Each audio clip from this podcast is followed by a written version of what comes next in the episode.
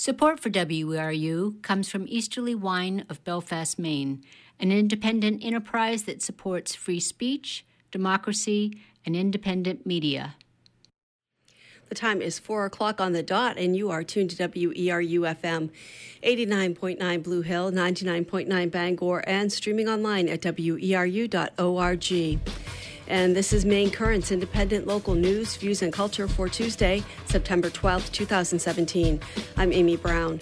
First up today, we take you behind the scenes at the Home Co op in Orland with Executive Director Tracy Hare. Maybe you've been to their auction or have heard that they help house people when they're homeless, but you may be surprised at all the other things they actually do there. Tracy Hare took time out of her very busy schedule yesterday to speak with me and show me around. I'm Tracy Hare, and I'm the executive director here since last October.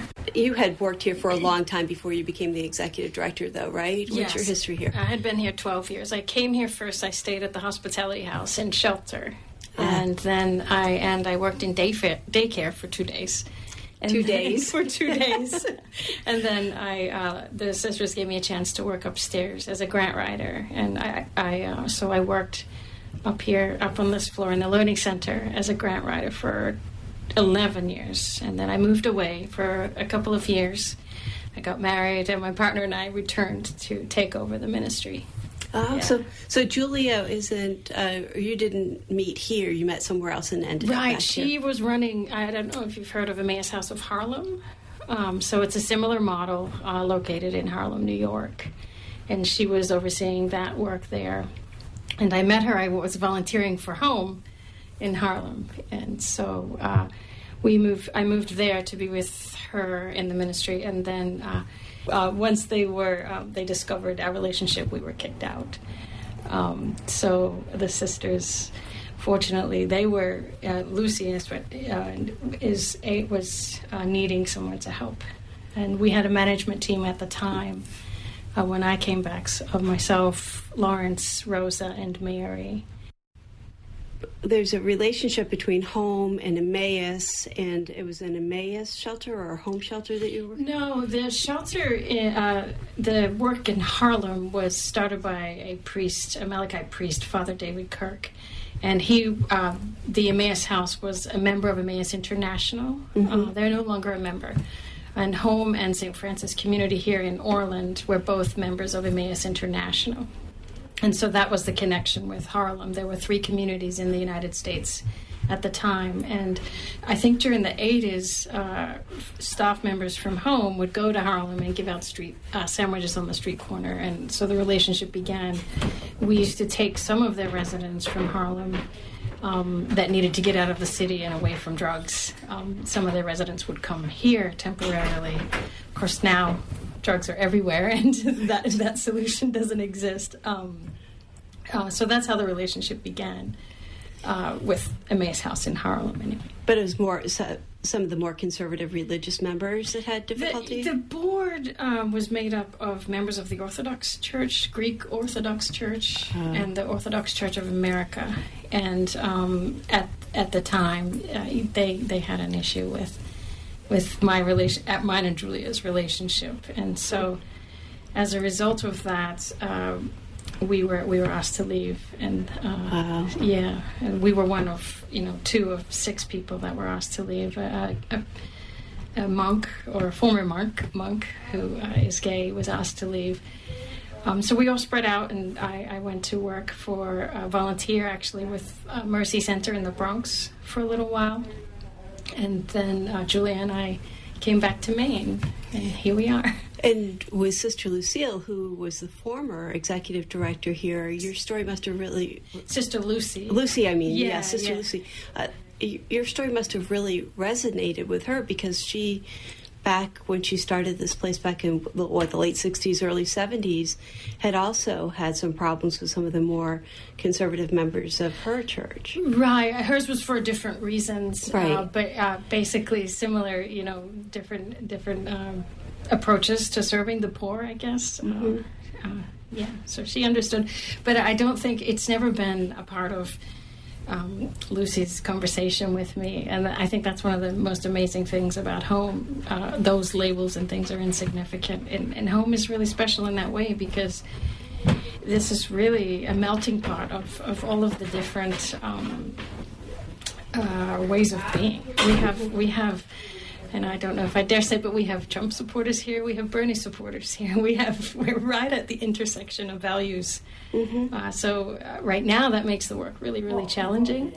Right. At the same time, there's a lot of beauty in that. Um, what you do here reminds me a lot of uh, in Central America. You hear a lot about the liberation theology right. and like the Catholic worker movement kinds of things. There seems to be some elements of that, but you're saying that that's not the only thing that's going on here. You, there's a lot, you know, the Catholic worker movement, we're a lot like the Catholic worker movement, only um, we're a nonprofit now, always have been uh, since since 1970. And so, uh, being a, non, a nonprofit, uh, you have a lot more uh, restrictions and um, you're, you're functioning, you're doing right. the work in a box. And the Catholic worker because they're not registered as a nonprofit, they have a lot more freedom to to uh, be political, protest in the streets, right. and those types of things. Right. So. But in terms of having a mission to to serve the poor and to not turn anybody away, same. It's the same. Everybody has a seat at the table. Uh, we we try not to have a hierarchical structure, and, and that's similar to the Catholic worker and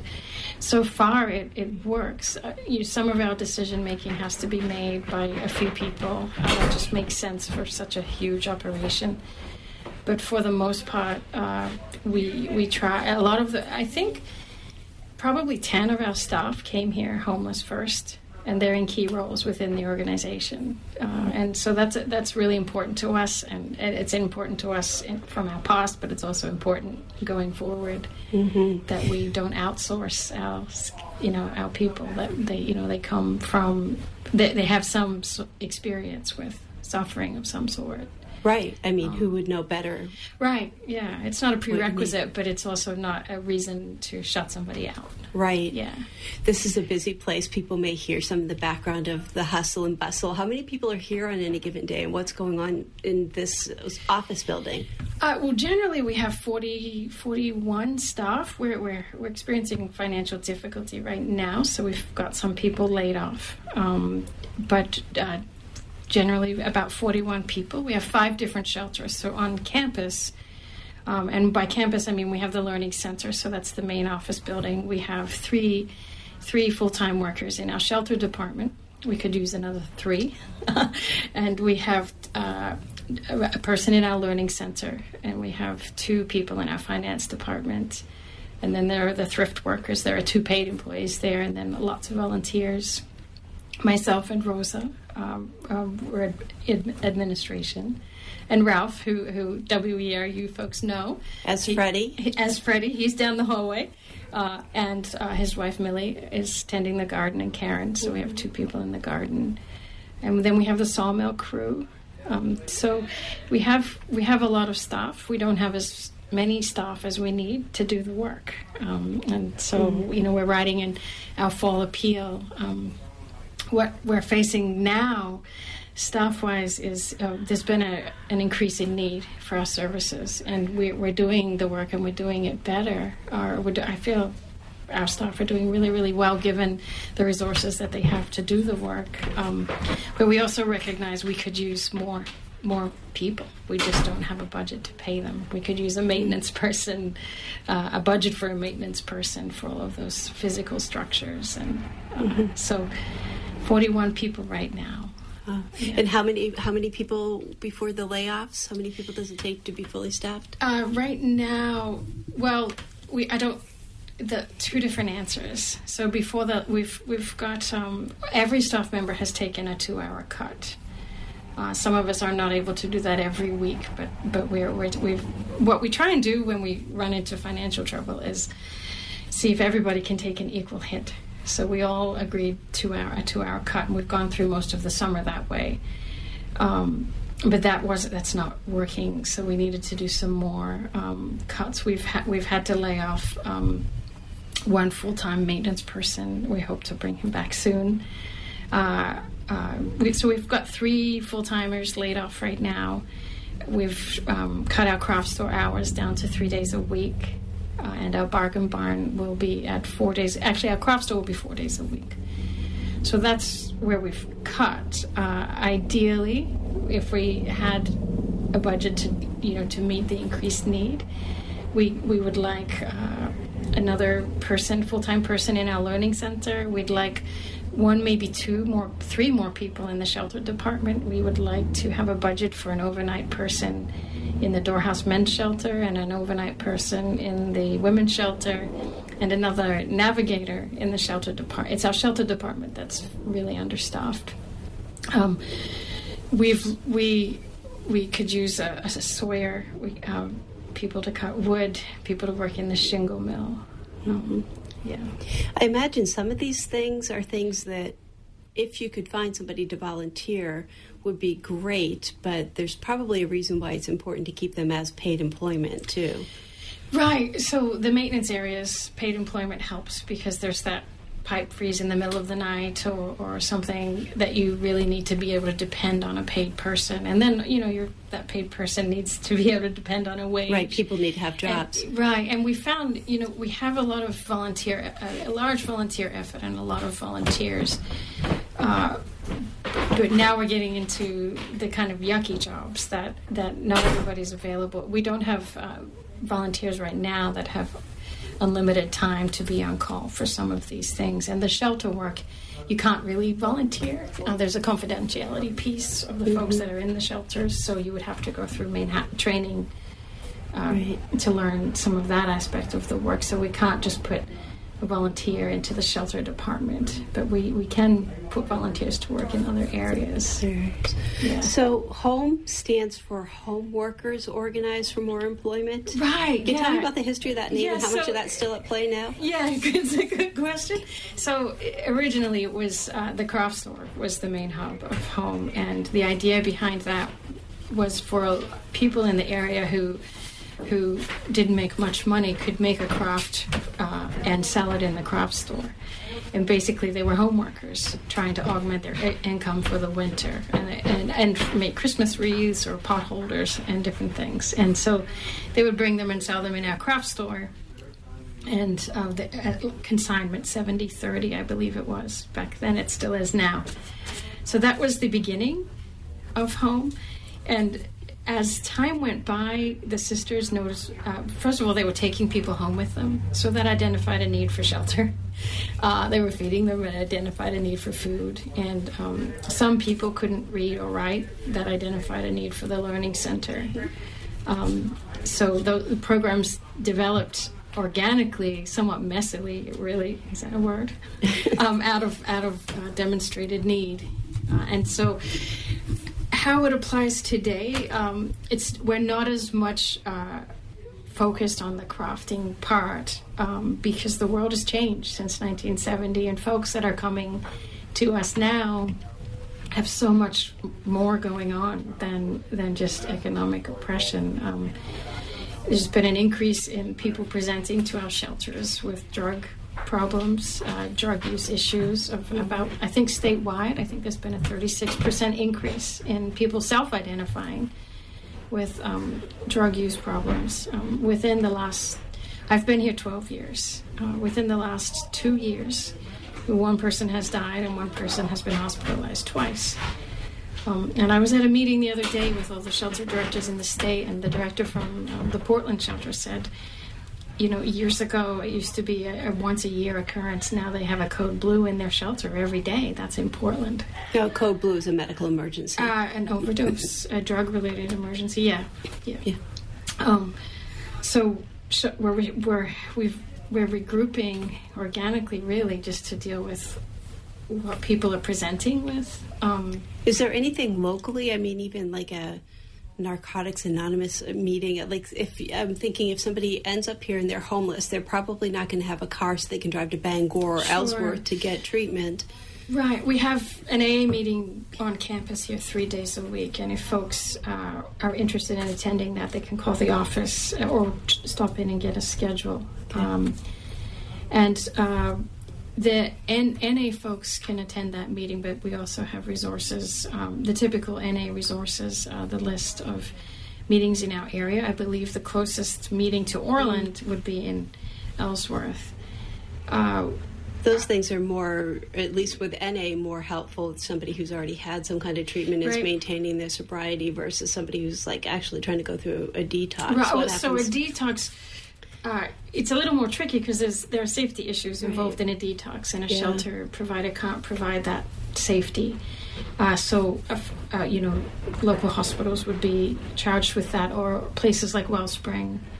Um, I believe the Host, Hope House in Bangor has um, more uh, resources to address people who are actively uh, in in use. Uh, we can't, and, and you know we've we've talked about among staff having a shelter. They call it a low barrier or a wet shelter um, here, and if we had more people and more staff on board, we could, but we don't have a budget for that, and we're mindful of setting up a situation that we can't properly um, follow through with. Is that the kind of shelter where somebody can come and have a bed even if they have been using? Right, know even if they're using- drunk, Yeah. or um, we can't do that right now. Uh, You know, if you arrive to one of home, sh- uh, come to one of home shelters and you're impaired in any way, uh, we can't. Um, we can't let you stay. There have been occasions, and, and I'm, you know, not encouraging folks to roll in here under the influence, but um, if somebody is sort of not completely fall down drunk and they need a place to stay, we might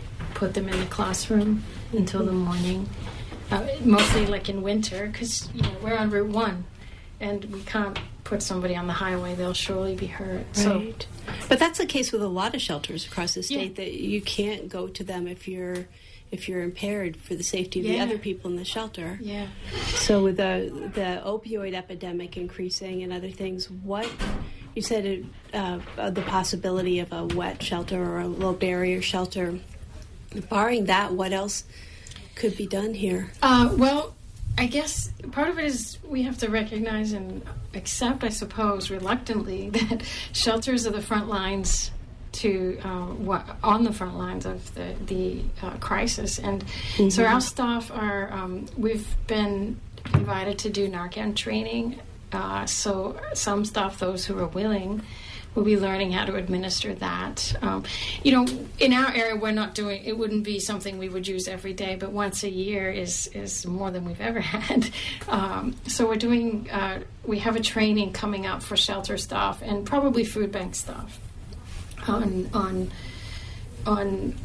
eh, not just emergency response to somebody who's in the middle of an overdose, but also um, how to how to now work with folks who are coming uh, with with uh, substance use issues. Um, the- the emotional aspect of it, the spiritual aspect of it. Um, I think that's the movement with the shelters, at least in the state. Uh, I go to this meeting. Uh, I go to a meeting once a month with all of the other shelter directors in the state, or at least most of them, and, and we're talking about this now. Uh, it was actually the topic of our last meeting was to talk about you know, what do we do now? Um, what's interesting is uh, the state has put in an amazing effort to uh, incent to make finding housing for folks an incentive for shelters. But uh, part part of the piece that we're patching together as shelter providers is um, we still have to keep the lights on, and we still have to, you know, we're still receiving people in really, really, really rough shape.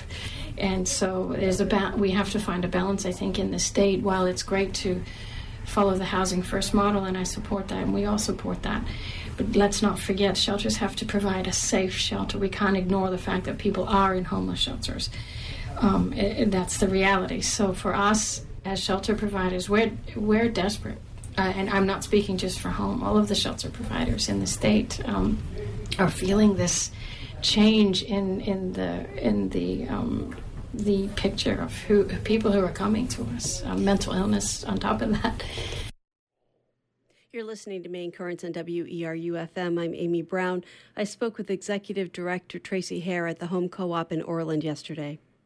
The numbers of people that you have coming and needing to stay at the shelter, are they on the rise with the. Yeah, so uh, we've housed more people than we've ever housed before. So from since 2016 January, we we've housed 125 people, which is great for a rural area um, and for home. Uh, but on the flip side of that, and I, have written it in my appeal, is uh, we in that during that same time period, we've seen an increase of 25 individuals coming for shelter. Um, we in January of 2016, we gave out 38, I believe, food boxes. Then in January of 2017, we gave out 73. Um, same time last year, uh, we gave out 45 backpacks to um, families in the area for school. This year, 81 people signed up. So we're seeing an increase all over the scale of, mm. of need. Um, but there's no increase in, in funding to meet that need. And I can't imagine it will get any better uh, right right away anyway. Um, as more, you know, if one program is cut at the state level, it, it doesn't go away those people just flock to the nonprofits or the churches. Um, right. So the problem isn't gone. It's just shifted to another pool of money, and you know everyone's not got much of that. So, what are some of those things that are being cut? I mean, in this area. I imagine the mill closure has had some economic impact. You must be seeing some of that, or, or some of that, not as much as we anticipated. Mm. Uh, although, you know, part of that may be people not identifying their reason for coming to us. So mm. um, I I think a, a, a, job in our area isn't enough to pay for rent. So you know that's why they're coming to our door, um, and we can't even begin to talk about if LIHEAP was cut. Um, um, you know, we dodged one on that, but um, that would be devastating. Most, I, I, think, most of the intakes, if I were just to throw it out there, would be uh, not able to pay utilities or way behind in rent. Um, those would be most of the reasons people are presenting as homeless, and also most of the barriers to rehousing people. Um, right. There's also this part of a credit check for people and for anybody renting an apartment you have to have a credit check and i don't know amy if you know anyone in shelter who has good credit I mean, so that's a challenge, and yet you're you know you're assessed as a shelter provider on how well you're housing folks. Uh, so there's no real black and white system that fits all of all of the shelters in the state. Um, there may be more housing in Portland, although I doubt it. Um, available for folks, but one of the barriers here is we can have people in shelter and they might have a voucher in their hand, uh, but they fail the credit check. We had a, fo- uh, couple here with a voucher, a, vet, uh, a voucher for veterans. I'm not sure the specific name of the program they're on, and they were denied because of their credit check. Wow. Uh, so, what do you do with that? um, it you know it takes months, and, and, maybe it's even not possible for someone in a homeless shelter re- to repair their credit. Um, so that that's that's been a barrier for us. Wow, that seems like a big catch twenty two for people. It is, yeah, yeah, and you know it's a hard one. Um, you know, you also understand the landlord's perspective as well. Uh, but you know where our role here is to help people move from shelter into more permanent housing. But don't the vouchers mean that the state is going it's to their check pay for it? So. it does. It does. Yeah. Okay. Uh, so, in terms of food insecurity, you said you mm. that sounds like that's doubled in terms of the need with the food baskets almost. At, at least in our food bank, it has. Yeah, yeah. So we've had uh, like almost double. Well, actually, double the amount of people coming in January of this year compared to last year. So it's definitely gone up. It's exciting for home that we've been able to meet the need. It's not exciting that there's an increased need. Uh, but so far, we, we're doing okay meeting the need for uh, the food at least. Mm. Um, so. And there's a soup kitchen across the way too. Yeah, we have a soup kitchen open Monday through Friday, and there's a meal, a hot meal, or uh, available to anybody who wants to come for it at noontime every day. And then we have a food bank as well. How does the community support these programs? Do you have people donating food or? So uh, we well, home buys food from the Good Shepherd Food Bank at, at a reduced price. So that's one way. Uh, we also um, received. We were beneficiaries of the U.S. Postal Service food drive from a few different post offices, which was really great. Uh, we have volunteers that come here every year from out of state, and they do food drives in their areas. So they bring truckloads of food occasionally during the summer, and we have uh, uh, Trade Winds in Blue Hill brings us produce on Monday mornings, and then Hannaford Supermarket in Bucksport brings us. Uh, we pick up, uh, and it's it's day old produce. produce. Uh, um, we pick that up, and so that's here every day for people after nine o'clock. And so we have a steady stream of folks that come in for that. Any other needs in that regard that just since there are people listening in the community, a lot of whom may be farmers or, the, you know, the end of the year, if people have leftover. Except zucchini. Darn. right. You can't offload your zucchini. Over, but okay, other than zucchini. no truckloads at least of zucchini. Uh, you know, fresh produce is good because you're stuck, you know, when you're eating out of a food bank, mm-hmm. the food isn't the great, you know, it, a lot of it's processed. Yeah, and, and, you know, so fresh produce is wonderful. Always, always mm-hmm. take that. What else? What other needs? I mean, we're going to talk about your appeal and the financial needs mm-hmm. later, but in terms of things that if other people are listening and they're thinking, well, I'm happy i'm very fortunate that i'm just above mm-hmm. being able being needing the services and i want to give back but i don't have a ton of money sure what other kinds of things might so, be able to do? you know to if you're in your grocery store or you collect coupons toothpaste toothbrushes razors for men and women deodorant uh, we have a resource room which is new this year, and it's an entire room uh, dedicated to uh, hygiene products for men and women. So, um, uh, feminine hygiene products, those mm-hmm. things are, you know, they're expensive, mm-hmm. and a lot of people come here and don't have an income at all.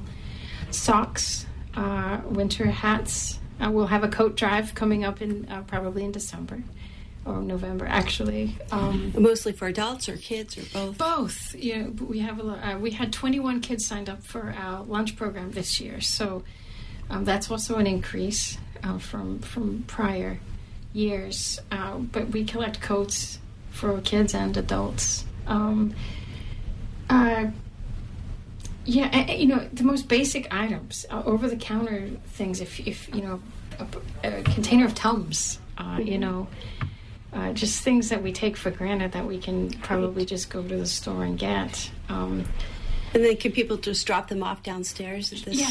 Yeah, okay. just drop them off actually in the main office of the learning center. Those items are distributed in the learning center mostly to shelter residents, and um, the food bank would send people over here for those types of items. Okay. Yeah. So that's kind of weekdays, office hour times, or right where the office is open Monday through Friday from 8 a.m. to 4 p.m. Um, of course, if you're in need for shelter, we have a you know 24-hour phone service, so you can call after those hours if you're in need for shelter. And what's that phone number, just in case? It's uh, four six nine seven nine six one. Okay. Yeah. Financially, we we've been really blessed to have. Um, uh, some foundations take on rehabilitation work on our shelters. Our shelters are old. Most of the shelters, a lot of the shelters in the state aren't in great shape. Mm. Uh, so there are two, two we the biggest need we have is uh, the administrative piece of, of, keeping this work together. Um, it's it's sometimes easier to fund uh, a newer project. Uh, you know, we, for example, we just got a, a grant for a computer lab. Uh, at the same time, where we don't have, uh, we may not have payroll mm. this Friday. Uh, so, what my biggest plea to the community is uh, Home is doing more than it's ever done to respond to people in our communities that are homeless without food or, or community.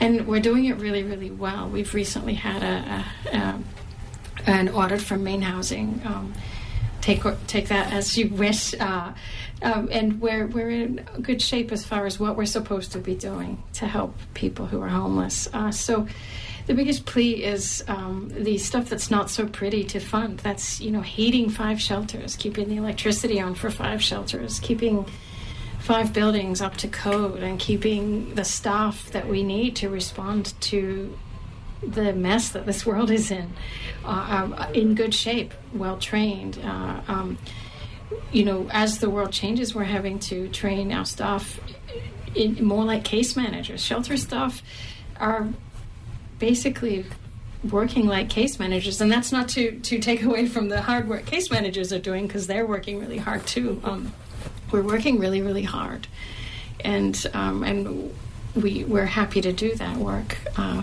and we hope to continue to do that work but we need financial support for the not so pretty part of running a shelter which is mm-hmm. basically the money to to keep the the internet on for the shelter stuff. Uh, Mm-hmm. For the res- shelter residents, I'm sorry to use those computers that we just got and, and to heat the shelters through the winter, um, And and to pay the staff. Right, right. Yeah. As I'm leaving, we're just going to take a little quick walk around. Tracy's going to tell me a little bit about some of what they do here. Is the Learning Center uh, computer lab. So this is brand The new, place. actually. Yeah, Nice. we, we just got a grant from Bangor Savings for this. So describe it to people who are listening on the radio. So it, basically, we have four computers in a very sunny yellow room, and um, the idea behind it, um, basically, um, there aren't. There's really not a safety net program you can apply for now without being online or connected somehow.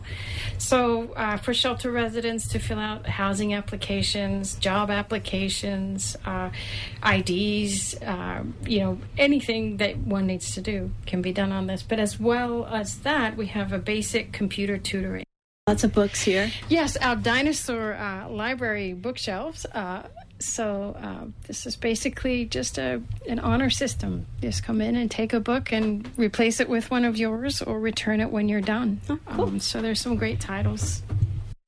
Um, the, so this is basically the learning center. We have a recycling station, and the graffiti on the walls is intentional. Uh, we have uh, volunteer groups that come every year and help us with construction and some and other jobs, and they stay in the learning center. Uh, this is the, Annabelle is our mascot dog. I'm trying to be like very quiet, and then I Yes, just ran yeah. into like the cutest dog in the world. Oh my gosh, bulldog. Oh yes, Annabelle. Annabelle's the mascot. She's the mascot. Everybody Ah. loves her. Can I say hi? She loves every. Oh, say hi. She, doesn't make much noise. Only when she hears a sound she doesn't recognize, and she thinks she needs to protect us all. She'll bark and. So um, this is the classroom. Uh, I, I was just talking about the volunteers. So basically, uh, the volunteers. Some volunteers sleep in here in the summer, uh, but as well as that, we have fall, spring and fall classes and a variety of classes. Uh, our class schedule has just come out, so you can see that on Home's Facebook page as well as stop into the office. But we have oil painting, body speak, which is uh, an introduction into Chinese medicine taught by uh, Julia. We have soap making. Uh, we have some talks on Emmaus, which will connect local folks with our uh, more of a global uh, experience of poverty. Um, so there'll be occasional talks on uh, the Emmaus work. There's pottery, resume writing, some academic classes by request. So we have um, uh, Josh, who's on staff, he has a computer science degree, and he's really great at math. So if anybody needs tutoring in math, um, simple things. If if you're trying, if you're one is uh, you're trying to get your driver's license, we can go through the driver's license test with you. GED preparation. Um, it's a mixed bag. Uh, We also uh, in the learning center we try and uh, uh, provide education at, meet the person where they're at so traditional models of higher education don't always meet the folks that we're working with here um, a lot of them do but some don't and so uh, we cater the class experience to meet the people where they're at so math might become a tool to learn how to build your stairs or writing uh, just used as a tool to write to the school board or to letter to the editor. Or, More practical kind of. yeah, more it, practical. yeah. Not everybody wants to, you know, to go. Uh, uh, Take algebra or write a exactly, novel. exactly, exactly. Yeah. Yeah, change a tire. Um, how to how to work in a sawmill. Um, we also try and work on. Um, we've got big dreams for the learning center, but we're we're hoping for the learning center also to become get back into its job training roots so we can we, we can't hire people in the shelters to work here but we can teach them a skill if somebody comes here and they have would like to learn how to run a shingle mill then that's a skill they could use in maine um, so Yeah. And so you were talking about the murals. There are a lot of. There's a lot of. Uh, Yeah, the volunteers like to leave their stamp.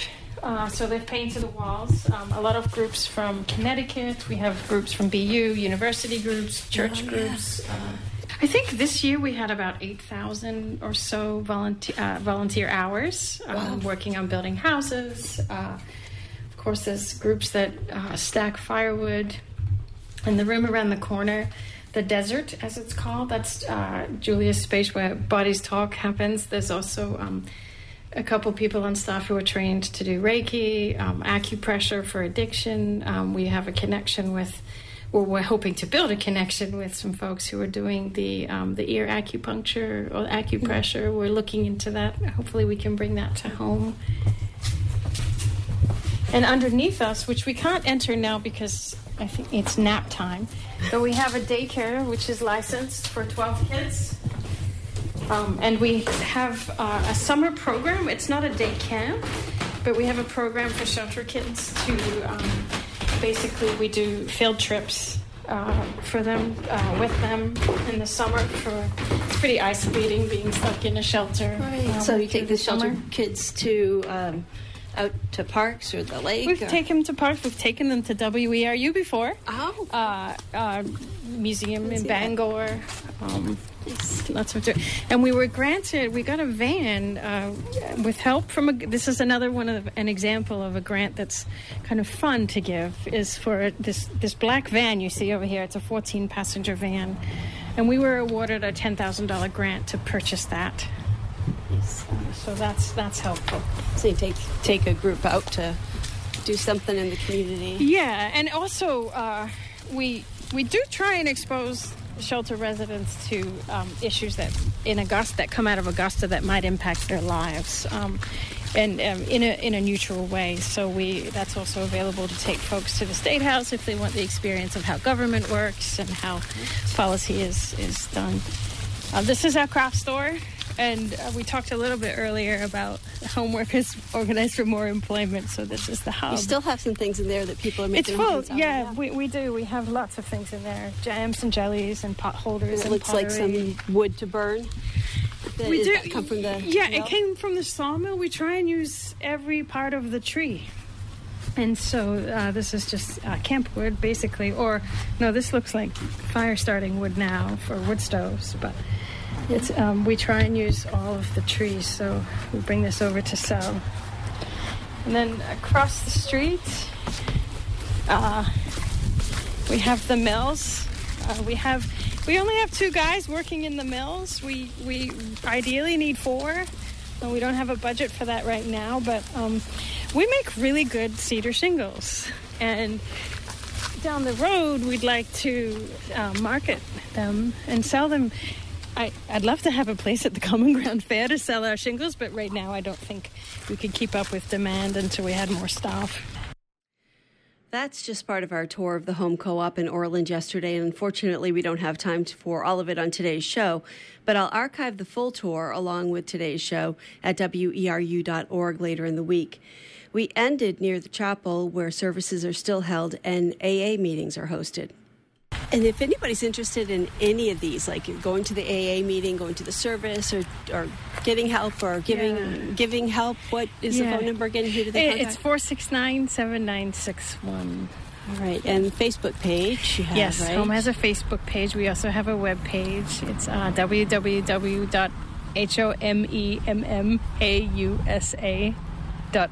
I'll put a link for the It's archives. so yeah, it's it's a mouthful. Um, Okay. but yeah, you know, it's um, the idea here. It's pretty isolating being homeless. So rather than you know three hots in a cot, we'd rather somebody to have a reason to get out of bed as well as a bed. So there's community here, and I think that's what's missing in a lot of our um, responses to poverty, is being a part of something bigger, and you know, being a part of a community, having somebody to have a meal with if you want to. Of course, you don't have to.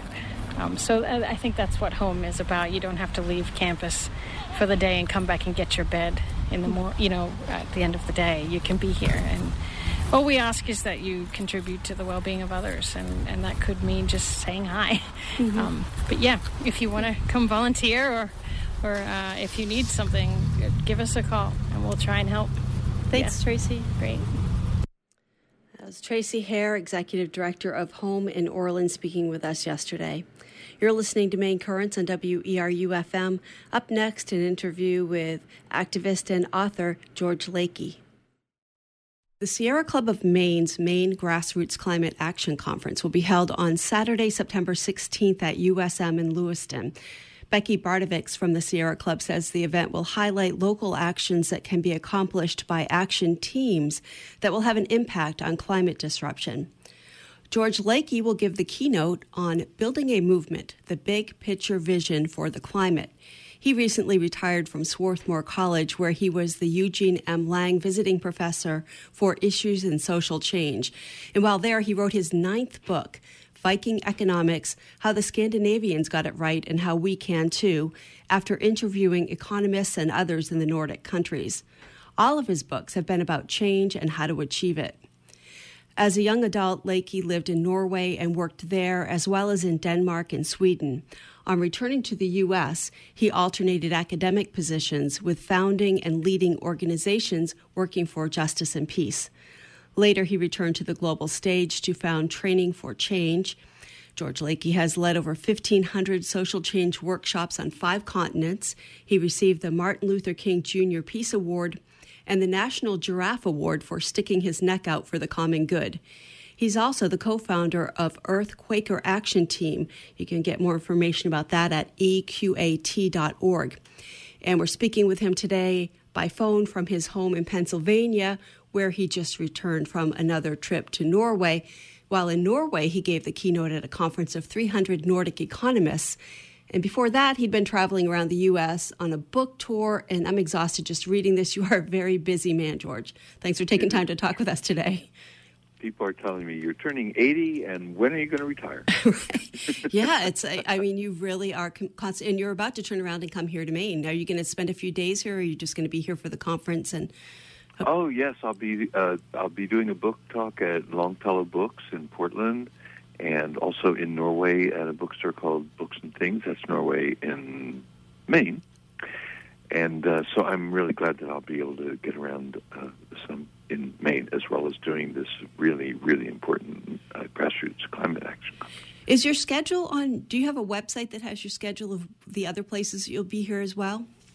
I think it's always worth looking at Melville uh, House Books. Melville House uh, Books is my publisher, and they often put events on their website. And I also do have a Facebook page, an author's Facebook page, where we where we put events. Okay, great. All right, thank you. So even though that was a lot, I, and I left a lot out of my introduction just so the introduction itself didn't take the entire show, but I was really tempted to go down through some of the really impressive highlights of your activist and academic career. But what have I left out that you feel is uh, most significant, or what are some of the things that you just feel are parts of what made you who you are today? I was very influenced by the nuclear, uh, the anti-nuclear power struggle that went on in the 60s and 70s, uh, both because the 60s and 70s as a whole, you know, was just an extraordinary and marvelous time for change in the United States, but also because I learned from those campaigns that there's a very strong additive and even sometimes more than additive, even a synergistic effect when you have many campaigns going on within the same decade or two, and you can have some of the campaigns fail to achieve their particular local objective, and you can still have the sum total of the campaigns making a national impact. So, for example, we really stopped nuclear power in the United States. The goal had been to have a thousand nuclear power plants in the United States. That had been the goal, you know, the economic wow. elite and the Pentagon and so on. And we really, as a grassroots movement, just frustrated them from reaching anything close to that goal through our action. But the interesting thing about our action uh, in terms of influence on me, and I think could be very influential for our country right now, is to notice that those actions weren't just huge gatherings in New York or one place or another, but they were much more specifically campaigns organized around specific goals distributed around the United States. And I think that's what's going to be smart for us to be doing in the next 10 years. Is kind of building synergistically off each other's exactly. movements? Off local, uh, local campaigns, that's right. Well, and that's a little bit of what we're going to be doing here today to a very uh, minute degree. And instead of talking about what you're talking about at the Sierra Club's Climate Action Conference, where, which people can go and hear you talk about that, uh, building a movement, the big picture vision for the climate, focusing on the building a movement piece of it today instead of the climate piece of it, which you'll be talking about at the conference itself. It seems to me that the building a movement piece really has been the thread that has wound through everything that you've done, starting from getting arrested back in 1963 at a civil rights sit in. It's so true. And part of the building a movement that really seems to pay off in, in every movement that I've participated in has been putting energy into training and empowerment of grassroots activists. Uh, power, I think, isn't something we bring in somehow or order online. power for change really comes from uh, individuals working together, learning how to work uh, collectively in a more effective way, and uh, and and building our own strength. So, for example, in the activist group that I'm part of now, we have a kind of organizational culture that says, "Hey, a norm here is for us all to be operating on our edge as frequently as possible, not mm. inside our comfort zone, like going to one more demonstration of the sort we've always done, that kind of thing. The question for each of us is how can we really expand ourselves? How can we build our own individual power through going outside our comfort zone and through doing edgy stuff for us? Uh, our, our organization attracts tons of young people, for example, 20 somethings, you know, millennials, partly because it's such a growth oriented um, group because we do encourage people to be on their edge. And if they've never, for example, related to the police before when we're doing an action, hey, you be the police liaison officer for for this event, you know, or if they've never related to the media before, hey, uh, have you considered being being the media person today? You could do that, and if you feel lack of confidence or skill, you can do it with somebody more experienced and apprentice to them, and then next time you can be the main person, and so on and so on. In the many roles that need to be played in a movement, and that's another important thing about the movement that I've learned, which is that there are many roles to be played. So sometimes people count themselves out and say, "Oh well, I'm not a movement activist because I'm not, you know, I don't look like uh, uh, Dr. King or something. I don't, don't look like I have exactly that kind of street um, action cred or that kind of oratorical skill." But the reality is that every movement, including the civil rights movement, had many, many roles that needed to be played, and and people were willing to play them. When we were arranging this interview, you mentioned that on your most recent trip, you met with the staff of the Norwegian Anti Racism Center and came away with some lessons that you feel are important for us on this side of the Atlantic that you're putting together in a paper. Can you give us a preview of some of that? Sure, I can. Yeah. Um, one of the things they really emphasized was having a perspective that includes the, the what's been going on on the ground and as well as what's going on in the mass media and the kind of scuttlebutt, you know, the, the kind of discussion that people are having. And because sometimes those are pretty much the same, you can notice what the noise is about and you can say, oh, well, that's pretty much what's going on in the grassroots. But sometimes those are very different pictures, and it's really important as we work for change to understand that. So in Norway, for example, um, there's a lot of drama and heat now about race, a lot of pushback against immigration because they've been experiencing in Norway a tremendous lot of immigration. In fact, one in five Norwegians is foreign born right now, which is, I believe, a higher proportion. I haven't double checked than is the case in the U.S. and certainly it's higher than the, is the case in the U.K. And and the majority of Norwegians think that's just fine, and there should continue to be immigration. Refugee families should, you know, integrate the, the grandma left behind or something should be brought in, and so on and so on. And they understand that even though there will be pushback, that they are in fact integrating the foreign-born people into the general population, and people are bringing their skills and their motivation, their enthusiasm, and Norway gets stronger as a result. However, you just wouldn't even know that if you paid only attention to the noise being made by the racist Norwegians, who are very anti-immigration and and use uh, uh, use fear of Islam as their wedge.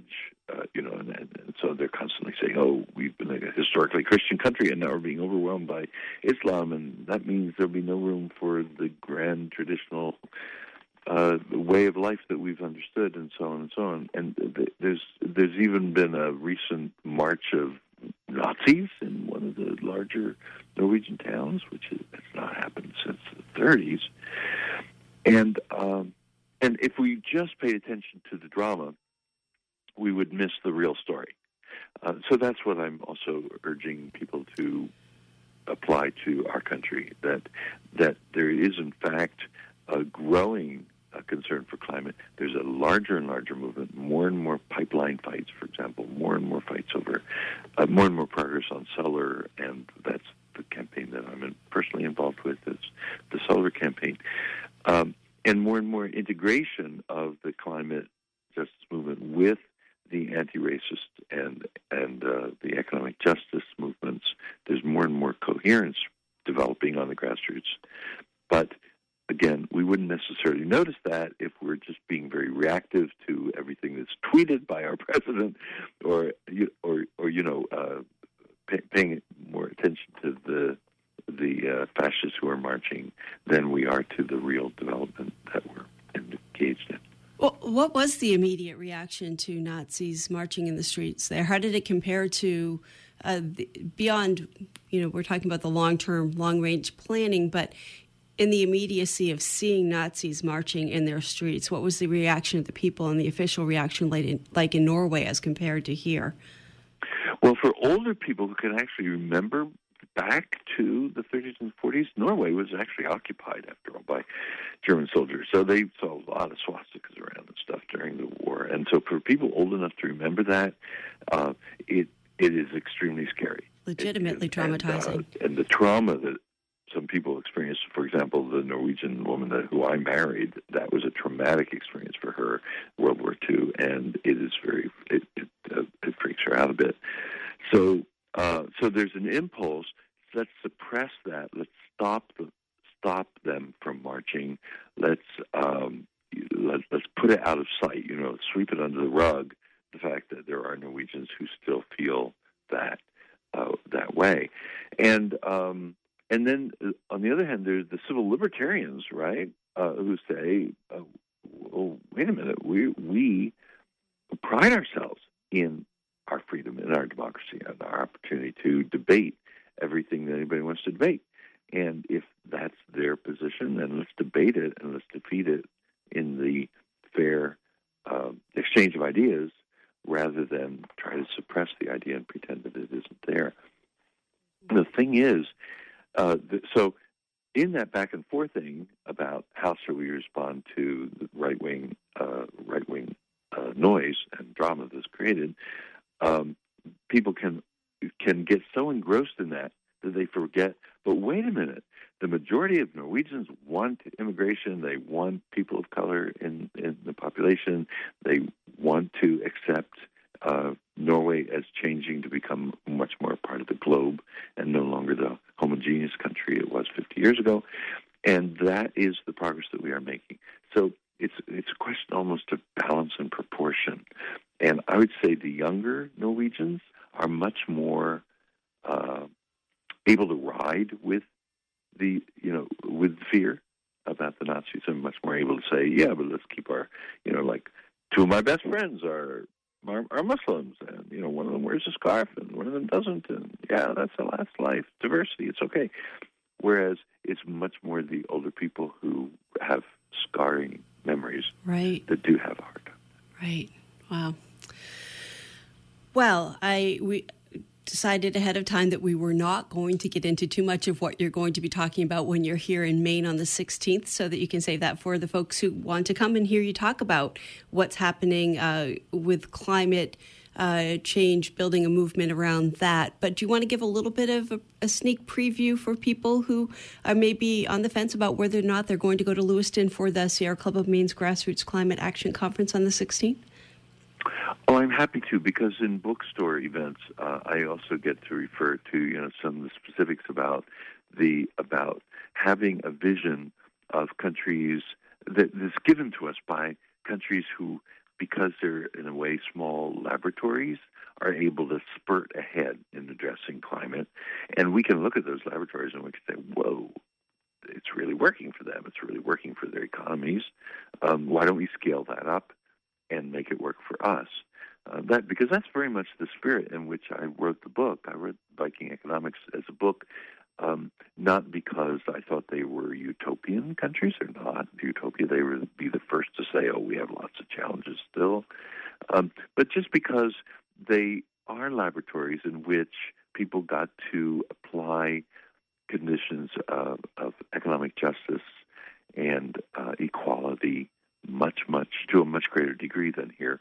And they've shown that it actually works, and there's actual economic payoff to their system. So their system brings them to the top of the, you know, the various charts, and indices of uh, that are put out. For example, there's a corporate source for investors that ranks all the countries in the world in terms of sustainability because that's such an important thing for corporate investors. Do we want to put our money into a country that's being run unsustainably, which, of course, the United States is being run unsustainably now by our economically.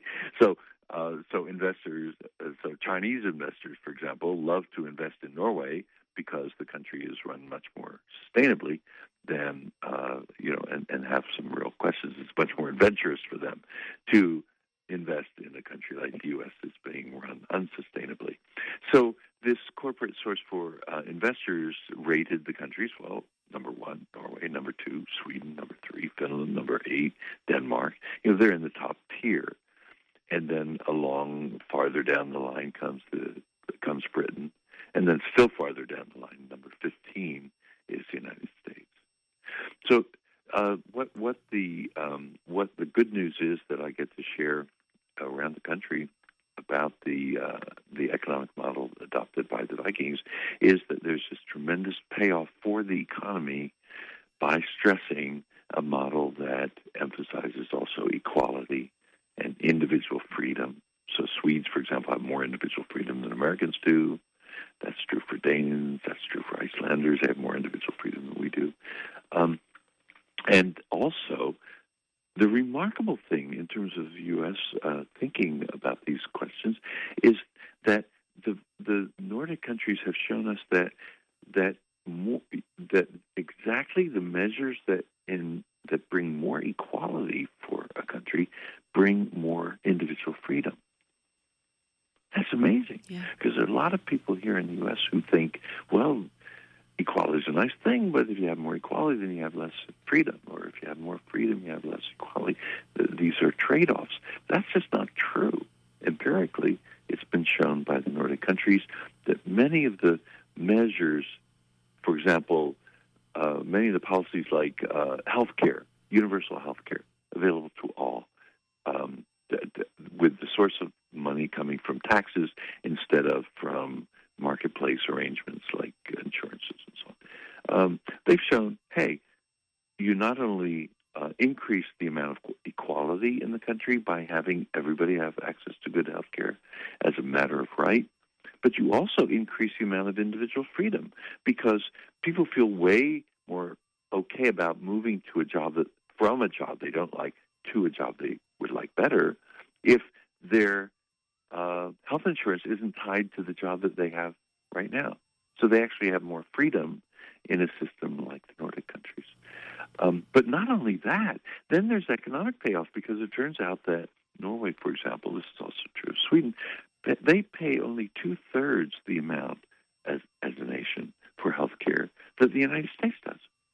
And yet their system works far better because it turns out that raising the money for a health system uh, is just way more efficient um, raising it through taxes than it is through the variety of other ways that we do it. So I see a lot of unity actually between their same policies on on uh, climate and the same policies that they've already established through innovation, and then saying, "Hey, this works, let's keep it."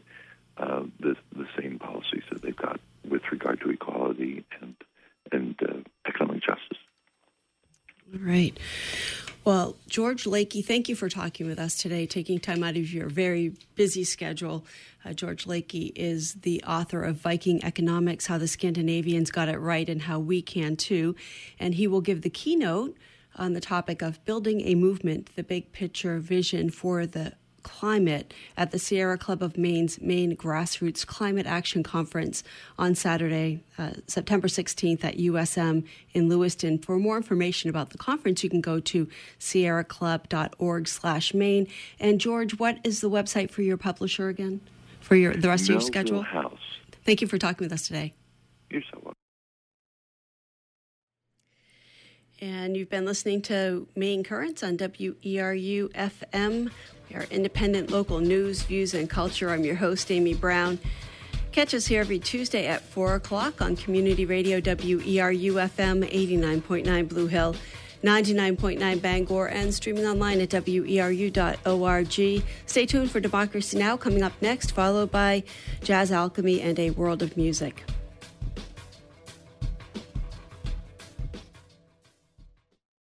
Support for WERU comes from our listeners